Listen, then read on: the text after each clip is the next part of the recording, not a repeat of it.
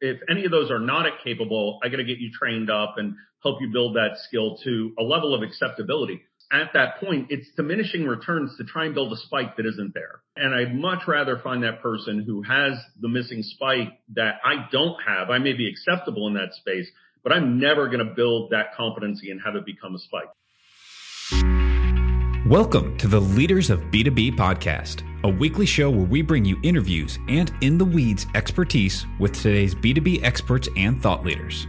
You can see more about today's episode and guest by visiting our website at leadersofb2b.com. This episode is brought to you by Content Allies. We help B2B companies launch revenue generating podcasts. We schedule interviews between you and your ideal prospects and strategic partners. You show up for engaging conversations, we handle everything else. Ready to build a podcast that grows your business in just one hour per week? Reach out to us at contentallies.com. Hey, leaders, welcome back. This is Ledge. I'm really excited to welcome Mike Figliuolo to the show today. Mike, as I warned you off camera, I always ask my guests to do their own little intro. It's not because I'm lazy. It's because I just got tired of memorizing bio. Maybe that is a little bit lazy. But Mike and I just learned that we are both New Jersey natives. We grew up just a few miles apart. So we will try to keep under control the New Jersey accent. Mike, love to have your intro for the audience who doesn't know you yet. Yeah, great. So thanks for having me on. I'm Mike Figliuolo. I'm the managing director at Thought Leaders. We're a leadership development and training firm. By way of background, I went to West Point, which is not on the list of America's top party schools. After that, I spent about five years in the army as an armor officer. The only fighting I did was in a bar and it was very justified at the time. Then I had some time as a consultant. I was at McKinsey and Company for a few years, serving clients in all different industries on all different functions had a couple of corporate roles. I was at Capital One Financial running a big part of the operations there. And then at Scotts Miracle-Gro as VP of corporate strategy. And I've run thought leaders for the last 18 years, been doing it full time for uh, what, 14 and a half now and work mostly with large corporates on training their professional staff on things like leadership, strategy, decision making, communication this was interesting because I found like your course on LinkedIn learning and I took one of your consulting courses. I just thought great insights, great delivery. And I just reached out to, to talk about this stuff. These topics never age out. I think they talk about leadership being the most written about and least understood topic in all of management. When you're out there now and have built this thought leadership brand. Uh, what's the story like just around that work? I think it's easy for people all go, I want to be a leadership consultant. And as a recovering corporate drone myself, uh, I did a little work in this space and uh, yeah, I just love to hear about the work a little bit. Yeah. So most of our work is in classroom instructor led training. Obviously we got a really big curveball when the pandemic hit. And uh, fortunately I was on LinkedIn learning at that point. I've got 30 courses on that platform on leadership, communication, strategy, consulting skills. And uh, we actually stood up our own e-learning platform in, I think it was seven weeks, going from nothing to fully built out platform and made the shift to virtual. I think one of the biggest things that we've learned over the years is this applies to the folks who we teach as well as for us personally in running the firm is make a decision and move. Make a decision. I was coaching a CEO right before this call and he and I have been working together for a while. And it's just astonishing how paralyzed organizations get. And they won't make the call. And it's really about fear of being wrong, fear of uncertainty that's out there. So the notion is let's slow down and let's gather more data and let's see how the world plays out. And then we'll make a decision when we know more.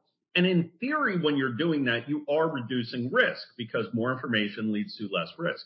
However, every day the world is introducing new sources of uncertainty and new sources of risk into the equation. Therefore, you will never eliminate all the residual uncertainty.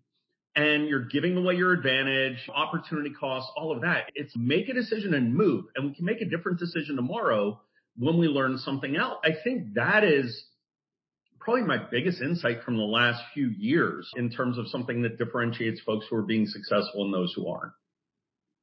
Yeah, I love that. And I think you can see that in all types of personal journeys too. There's this sort of uh, deliberation that, that we've maybe all been taught that collect as much data as you can and don't be rash and don't be impulsive. And there's a difference between impulsivity or the best decision I can make right now and just go ahead and make one.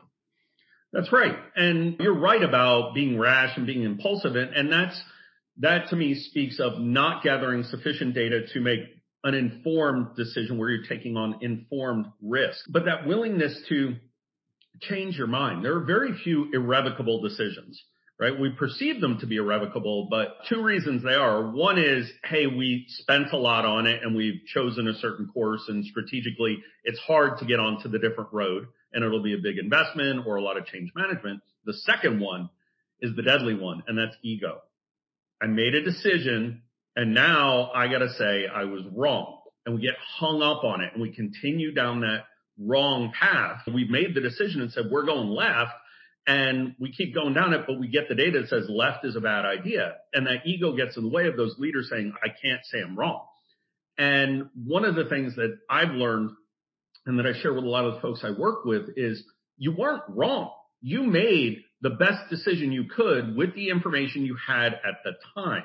Now you have new information that is telling you there is a better decision to make. So th- this whole notion of wrong, once you separate that out, it's easy to get past that ego piece and say, I'm going to make a different decision here.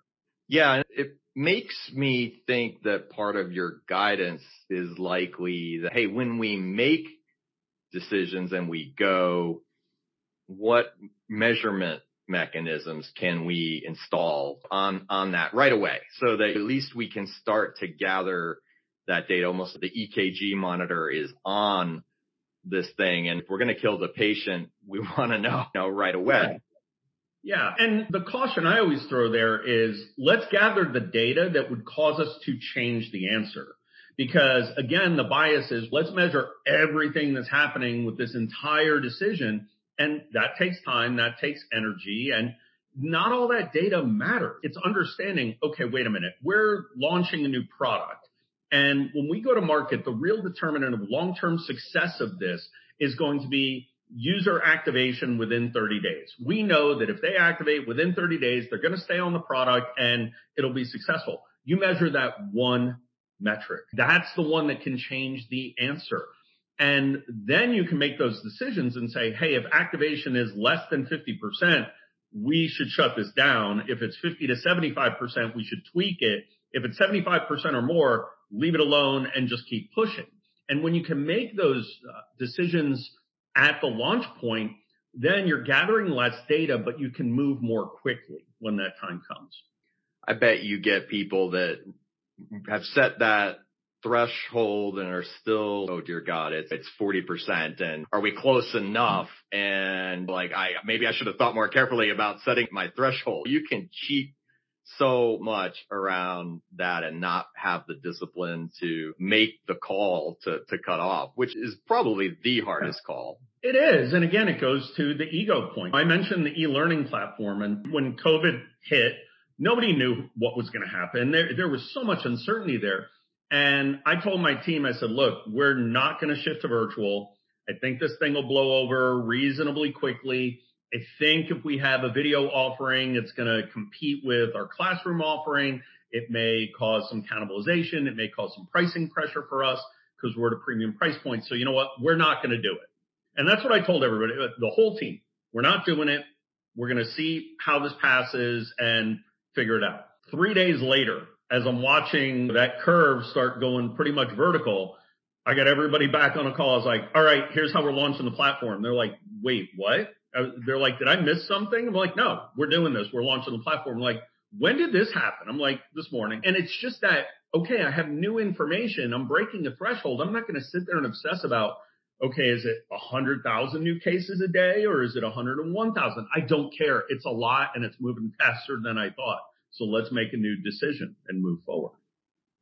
How do you deal with, and that's a great example there because you can't as a leader get away with whipsawing and seeming as if you make ridiculous decisions and turn on a dime. And there's a, there's a faith that, that the people, the organization place in that. And you read all the time that's very negatively evaluated. Like uh, right now, as we're recording, everybody's watching the potential train wreck or massive success of the Elon Twitter thing where the guy makes a different decision every single day. And certainly the popular press is enjoying watching the absolute chaos. And it must be hard for leaders to watch that and just, am I that guy? Yeah. And again, it's having that case laid out. You listen to our example of, hey, we're not going to do virtual. And then, yes, we are. It was, there, there was a really well reasoned case behind why we weren't going to do it, right? It's going to pressure pricing. It's going to change the business model. It's, it's all these reasons not to do it. There was a very well thought out case, but there was that trigger that said, what is the one piece of information that could get me to change this? What could get me to change it is the expected duration where we're not going to be in a classroom or we're not going to be in person. And the one determinant of that is how fast do COVID cases grow? That is the one metric I'm watching. And when I was first making the decision, it was 10,000 a day, 15,000, 10,000, 12,000, 30,000. Wait a minute. 50,000. Oh my God. 100,000. Okay. This just fundamentally changed. And that was then going to impact the timeline, which is the one thing that matters and says it's not going to be two months before we're back in the classroom. It's going to be two years. And if we wait two years, we're going to be dead. We're going to run out of money and that's a bad thing. So it's understanding what is that one thing that can really change it. It's got to be a meaningful thing. If this goes back to measuring too many things, if I had 15 or 20 different metrics that we were looking at, that can cause me to whipsaw right? Which is, oh, there's one new variant and oh, this one customer canceled a class and then this one did this. It's those little data points that are insignificant. And if you're making changes on those little data points, that's what causes that whipsaw action. And if you have this idea, it's almost like the more macro the impact, the better. If you're choosing the one decision metric, you want to have at least thought about the one that you know, can more broadly impact the behavior of others in, in that context. And I think it, it reminds me of, I would say in the entrepreneurial set, get away from the whiteboard and imagining your amazing go to market strategy from whence you never talk to a, a single potential customer. And I say this as a guy who has, has done this more times than I'd like to admit because it's easy and wonderful to paint a vision and draw pictures of it with nice colors and spend six and a half days working on your logo instead of calling a customer. But, uh, you know, that happens and then you go, which type of metric or data should I be thinking about? Not just which one, almost like what has the biggest, almost exponential impact on my decision.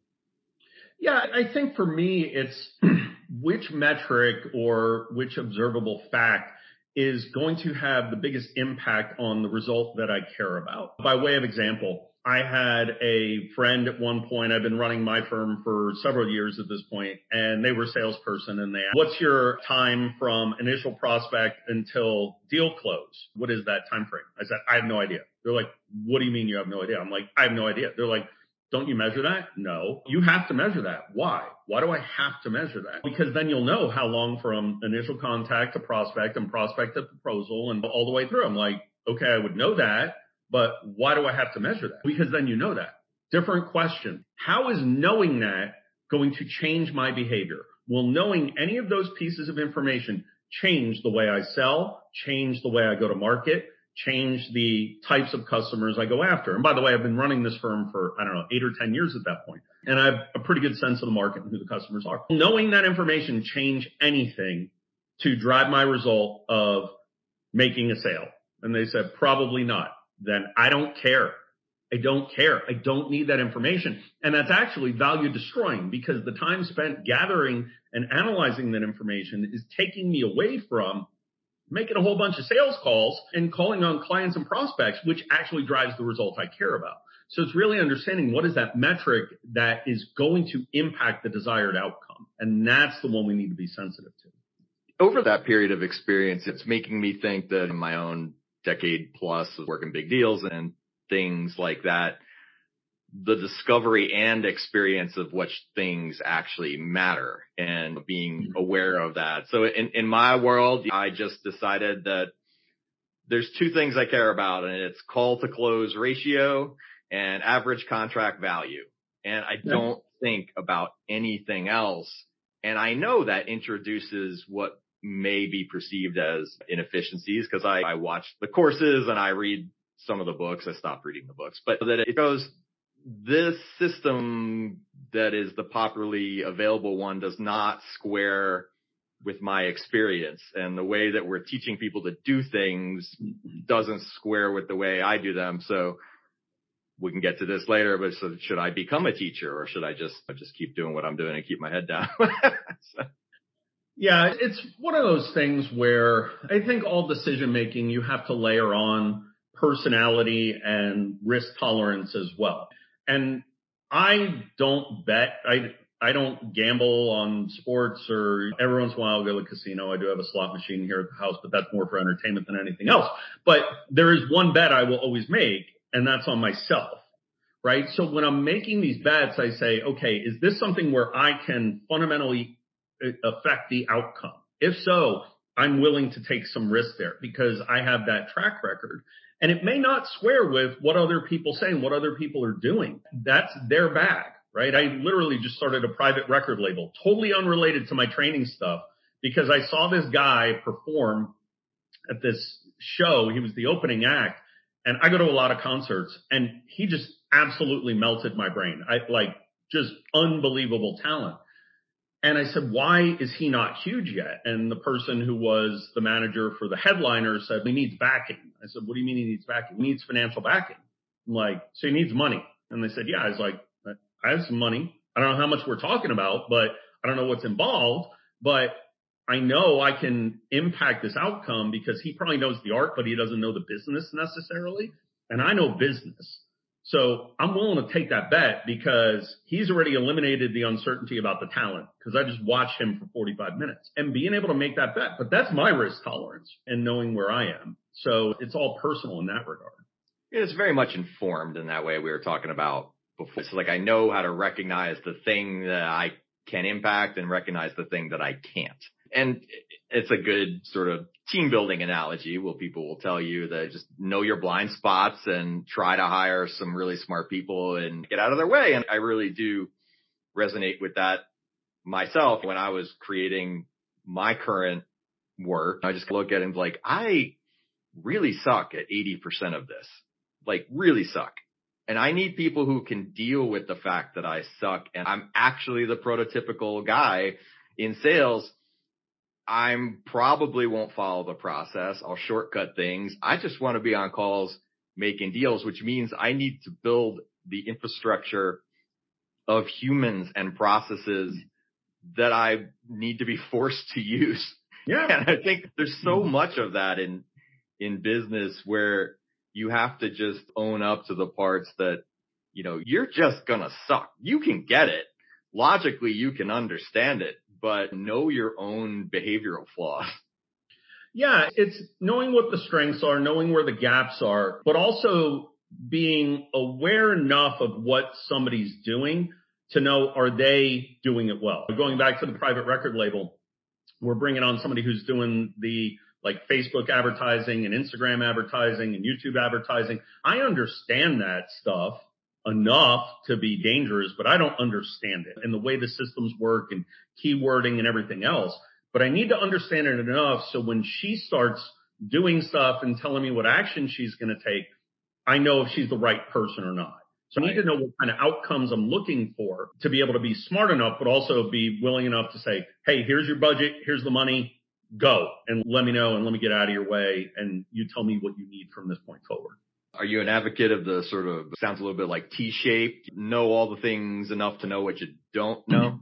Mm-hmm. Yeah. Yeah. And it's, I know what my spikes are and I know where I don't have spikes, but I, again, try to understand it broadly enough. You need to know just really fast, like one indicator. Wait a minute. That is not a spike to that person. And I thought it was, therefore I got to fill that gap. And there's another person on the team where they sent me some initial stuff and I, I just ran some quick numbers and I'm like, Hey, this looks funny. And honestly, it was like basic math in Excel. And they wrote back, they're like, oh, wow, I didn't really see that. Wow, that's super insightful. I'm like, okay, this is not your spike. And I need somebody in this space who has that. Now, this person has unbelievable spikes in other places, but it's being able to diagnose really quickly. Do they have the capability I need for what I don't have?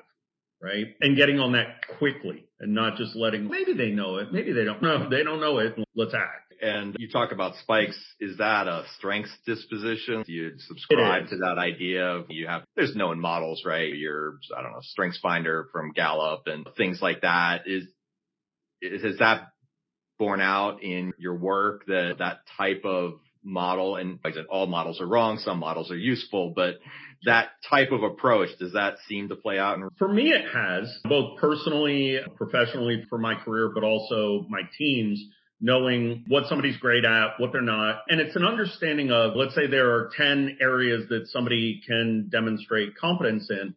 Um, there's the spikes and it's going to be two or three things that somebody is like really unique and distinctive at. Then there's capable, like minimum table stakes to be on the team. And every, all 10 need to be at capable, right? And if you're, if any of those are not at capable, I got to get you trained up and help you build that skill to a level of acceptability. But once at that point, it's diminishing returns to try and build a spike that isn't there. And, and, I'd much rather find that person who has the missing spike that I don't have. I may be acceptable in that space, but I'm never going to build that competency and have it become a spike. I'm much better off going and finding that spike in somebody else. So I've always found that to be an effective approach.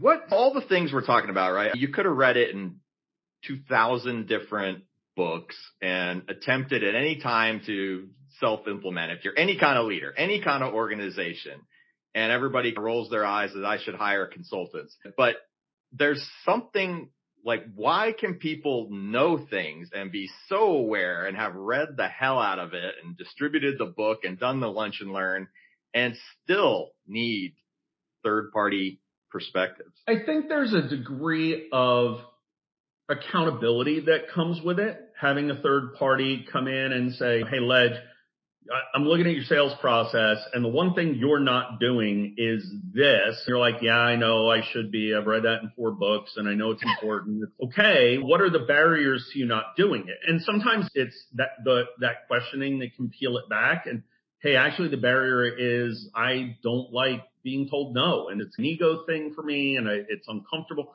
Okay. And once we can get to root cause, somebody from the outside can question that and help you find if there's a barrier or it's an accountability thing. Cause you know what, Ledge, you and I are going to talk again in two weeks and darn, I'm going to ask you, Hey, how's that thing going? And that's going to be the first question I ask. And the first meeting, you're going to go, Ah, oh, yeah, I didn't get to it. All right. What's the plan? What are you going to do? Let's talk again in two weeks. Two weeks come. Ledge, how's that thing's going? You're like, oh, I didn't do. Okay. Now the accountability starts. So that external push can be really helpful, I think, for a lot of folks. I think the other thing that helps is having somebody prioritize and, and contextualize this stuff. Because if you read 30 books, you're going to get 300 ideas and you're just swimming in them. And you sometimes have a hard time stepping back and saying, of these 300, here are the four that actually matter, that are going to make a difference for me. And sometimes bringing somebody in with that subject matter expertise, they can look and say, okay, I know these 300, these 100 don't even bother. They're not relevant to your situation because I've seen people try and apply them and they don't work. So I may have context as an expert that you don't have and I can take those off the table. Then of the remaining 200, these 100 will have impact. It won't be big. These 100 are where it's at. And these three or four are really playing to your strengths and can actually have disproportionate impact. So that, that I think where that contextualizing can be really helpful yeah. for focusing and driving the behavior.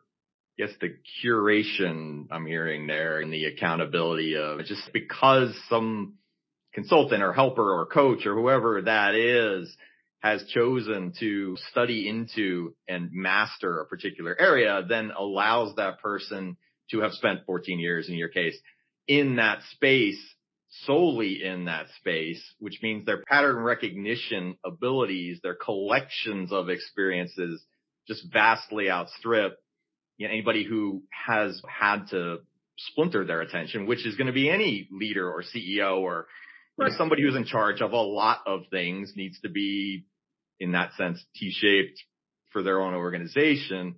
Doesn't get the spike. Yeah, exactly. Every once in a while, I'll get challenged in a classroom and walk into a new client, maybe in a new industry, and I'll walk in and doing introductions in the beginning of class and you got one person with their arms crossed and they're like, I don't want to be there. And what does this guy know? And he's an outsider. And you get the question of what do you know about the oil and gas industry? I know when it says E on my car, I got to go get some. And they look at you like, what? Why are you here teaching? And I say, what do you know about decision making models? Okay. I don't know anything about oil and gas. That's why you're in here. I know a lot about this subject matter that you don't. So let's understand what we're both bringing to the table. And the conversation is in the middle saying, how do these models apply in the oil and gas world?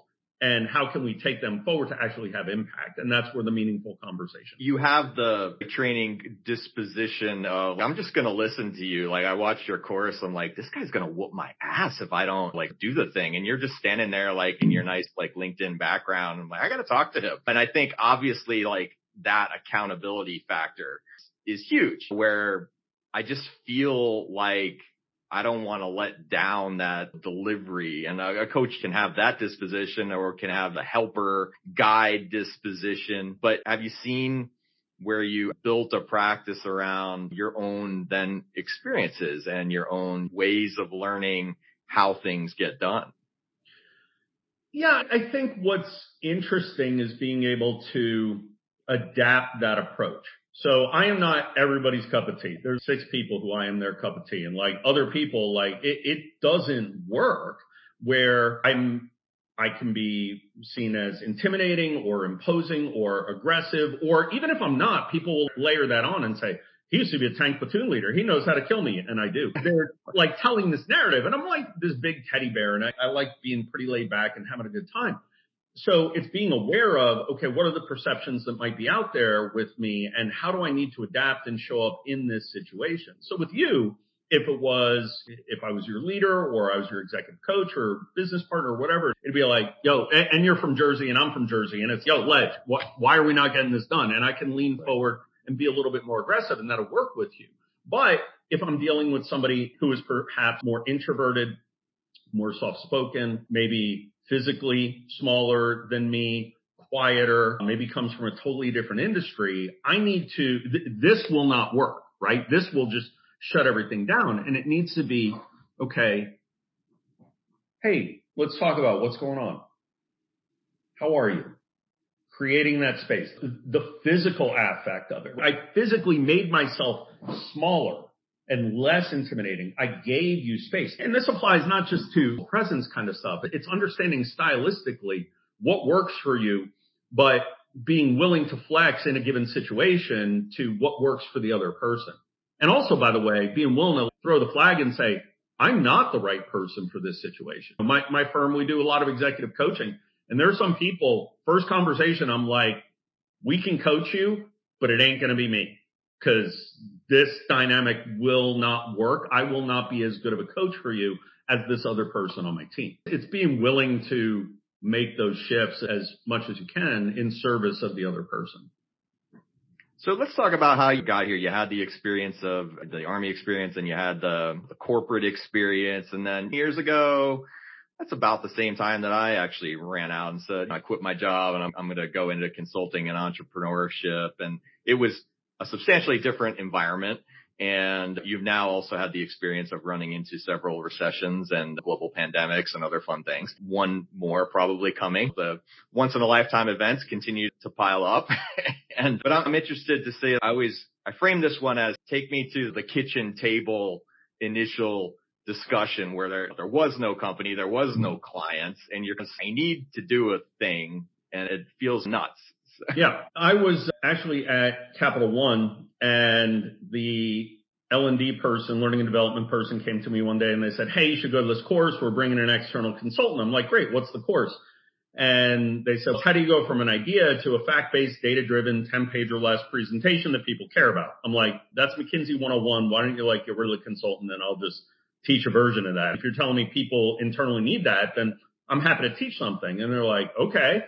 So I wrote my own course and I figured I'd teach twice a year. I was teaching two and three times a month because there was just so much demand. People would come through and go, Oh my gosh, my team needs this. My team needs this. My team needs this. And I had to train up other trainers. It was, I was like, guys, I have a day job. Like I have to go run part of the operations here and I can't do this all the time. So when I left Capital One, I said, okay, there's got to be a market for this. If that many smart people are demanding this type of training, there has to be a market for it. So I started my firm at that point. I started Thought Leaders. So that was back in 04 years ago. But I had kids, had a mortgage, and I'm like, yeah, this ain't going to pay the bills initially, and I got to go do something. So I took a, the job at Scotts Miracle-Gro, and I was running Thought Leaders off the side of my desk. So I'd take a day vacation, go teach, then go back to my day job and earn my salary. And I did that for about three years with the notion of when the training business gets big enough and stable enough and has predictable revenue, then I'll go do it full time. And it's, hey, clown, it's not going to be big enough and predictable enough until you go do it full time. Chicken egg. And I remember one day I got home and I got my pay stub in the mail from Scott's and it was 30 days of work and it was X dollars. And at that point, I'd been there for a few years and like five of the days were really good and 20, 25 were like, eh, for me at that point. On the same day, I got an invoice payment from one of my training clients and it was one day and it was a blast and I loved it and it was X plus 50%. And I'm like, what am I doing? Now, this comes every month and it has a 401k and benefits and everything else. And, you know, the, we all know the entrepreneurial stuff. You don't sell, you don't eat. But it was that moment where I was like, okay, I need to go make a run at this. And again, going back to decision making, I don't know how it'll play out. I could get out there and find out, wow, there's big demand and it'll blow up in good ways and be super successful. Or I get out there and go, yeah, you're not really good at selling and there's not really as much of a market as you thought. And oh, by the way, here comes the first recession in 2008 and it could blow up. But the thing is, that was not an irrevocable decision for me because if it blew up, I could just go back to corporate. It may not be back to Scott's. It could be to another company. It's not like I invalidated that entire career path. I could make a different decision the next day. Yeah, absolutely. And I always love to dig into as look back to yourself there. I don't know if you're an office fan. There's a episode of The Office where Jim is messing with Dwight and he sends Dwight faxes from future Dwight and he's messing yeah. and the coffee is poisoned and all these things. But I thought about that and I said, okay, if I had, or if you had a one sheet of paper and a Sharpie and the magic fax machine to, you know, 10, 15 years ago, Mike, what would you scroll on the paper? Don't play small ball. Mm. Don't play small ball.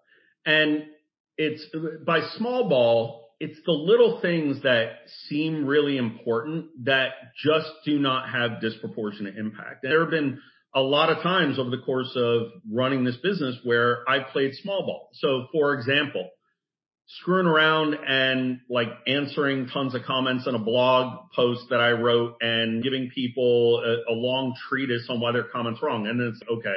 And that's it or messing around with like a tiny client or messing around with the formatting on a proposal. And it like in a microcosm, it's really important. But the opportunity cost of that brain power and that time that could have been spent thinking about, hey, where is the world heading 15 years from now? And how is technology going to change the way we learn? Maybe I would have built my e-learning platform multiple years earlier and had bigger capabilities there. So it's always asking, you know, what is the opportunity cost that uh, of whatever it is I'm doing? And I've finally gotten to a point where it's okay, Trevor, you're running the blog now, and I pay him X dollars an hour, and I don't mess with it, it because it, that's gotten to the point of being small ball and certain scripts for my e-learning courses. It's Heather, you do that. I'm not playing with it anymore.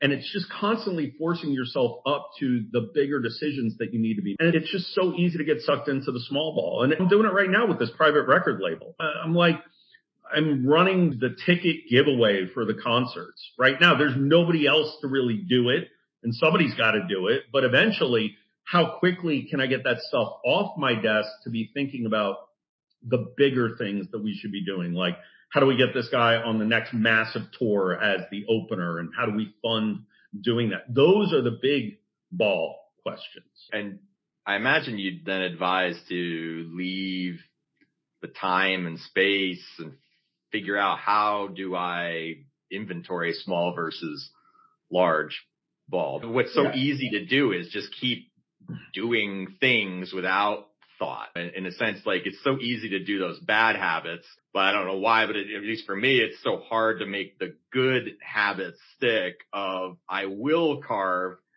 two hours on my calendar every Thursday morning and I will do deep strategic thinking. If that was a dentist appointment, I would be there and I would be on time. But if I promise myself that time, forget it. Like I never do it. And I think that's that personal accountability where obviously there are coaches. Now I was as a D1 athlete, I think I got used to the fact that somebody was going to whoop my ass if I didn't show up and yep. did not develop the, maybe the muscle of how do I whoop my own ass? Yeah, eh, self-discipline. I go back to my West Point experience and I was an athlete in high school, not a great one, but enough that there was discipline there. And then West Point, you want to talk discipline, it was a phenomenal crucible of holding yourself accountable to doing the things that need to get done. So I'm pretty good and it comes pretty naturally that when I put it on the calendar or I put it on task list, it gets executed. It's like ruthless execution. There's a very high bar to get on that list but once it's on the list, it's getting done. Um, and I think you're spot on about carving out that time to do the thinking. And I actually coach a lot of folks when I'm doing executive coaching that they need to build in at least two hours of think time every other week. If they're reasonably senior, and I'm not talking 15 minutes here, 30 minutes there, I'm talking a two hour block away from your desk, phone off, email down, where nobody can get to you, where you can just step back and say, where is this all going? What am I working on that needs to come off my plate? Who's going to take it over? Or what are we going to stop doing? And then what are the big things that I need to be working on? And it, it's really just taking it to its natural conclusion and saying, for this given activity, what is the potential long-term impact on the metric that actually matters to me of this activity? So answering a blog comment, let's take that to its natural conclusion. The biggest impact that could have would be one person being like, oh my gosh, this guy is really smart. Hey, he does training. Maybe we should bring him in. We should become a client and go through his training. That's the furthest extension of that one. It's okay. I could land a new client. Then you assign a probability to that and it's 1%, right? So the natural outcome, the expected value of that activity is fairly low. But if I say, what about getting on the conference circuit for chief learning officer conferences? Okay. That's a lot bigger because now I've got an audience of 300 potential customers who are in a role that can have a disproportionate impact. And if I straight line that out to what is the biggest natural conclusion here, that's the big ball. And it's just extrapolating from this activity. What is it going to do for me? Running the ticket giveaway for this band. It's okay. What's the best that's going to happen? This person will show up and they'll buy a $30 t-shirt and they're going to buy the CD for 15 bucks and that's what $45 a margin. Okay, that's it. Or they may bring a friend, so it may be 90. It's like straight line it out and you can see is this activity going to be worth the worth the time and effort, the opportunity cost of it. And then having had the thoughtful process, previous personal discussion of I should save money to do this because the leverage is not avail- available if I don't have revenue and or cash to buy off that time. So I know I'm flushing my own time down the toilet. I right. better damn well have planned to have enough cash in the bank to have better leverage because you can't do it otherwise. Yeah. It, look, know your hourly rate, right? And I assign a pretty high number to the value of an hour of my time. And if that hour, let's talk mowing the lawn. I don't mow the lawn anymore because I can't, I would not pay somebody the hourly rate I aspire to to cut the grass. Therefore, outsource, right? And when you have that mindset of what is my hourly rate of the value I need to generate, it makes it really easy to have these decisions. Writing the blog post. I pay Trevor not nearly what my hourly rate is. And Trevor does great work and Trevor's happy with what I pay him. But uh, there's the arbitrage for me. And I'm now spending that time on playing big ball. Hopefully. Yeah. And knowing too, I think, you know what, I, I at times have taken the mow the lawn thing to the extreme and realizing like in my case, I actually like raking leaves because that's my thinking time. And hey. There's that non-monetary value of that time as well, because I'm going to go freaking nuts if I can't go outside and move some rocks across the yard. So. Absolutely. And you'll catch me putzing around in the yard with my little clippers and like trimming the trees. And, but that's, that for me is the cerebral time to just turn off the brain and do something mindless and be outside. But there's a different purpose there, right? I hate mowing the lawn, just pushing it back and forth. I don't want to do it. Therefore, my rate, their rate, okay, it's arbitrage. But if there's, no, I'm deliberately going out here to de-stress, decompress, think a little bit, enjoy being outside. That's a different purpose, right? Yeah.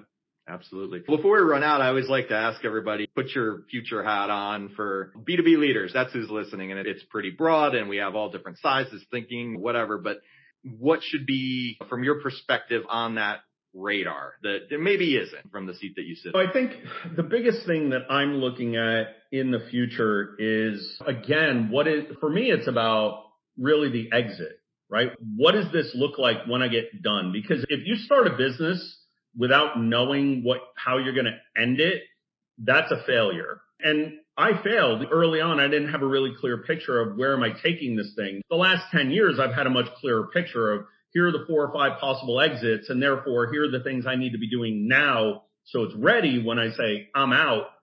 Where am I going to go with it? So I think for every leader, and that applies to your career, right? We all say we're going to retire and we say that and it's okay. What are you going to do? I don't know. I'm not going to work anymore. And your significant other is going to murder you because you're just like on their nerves.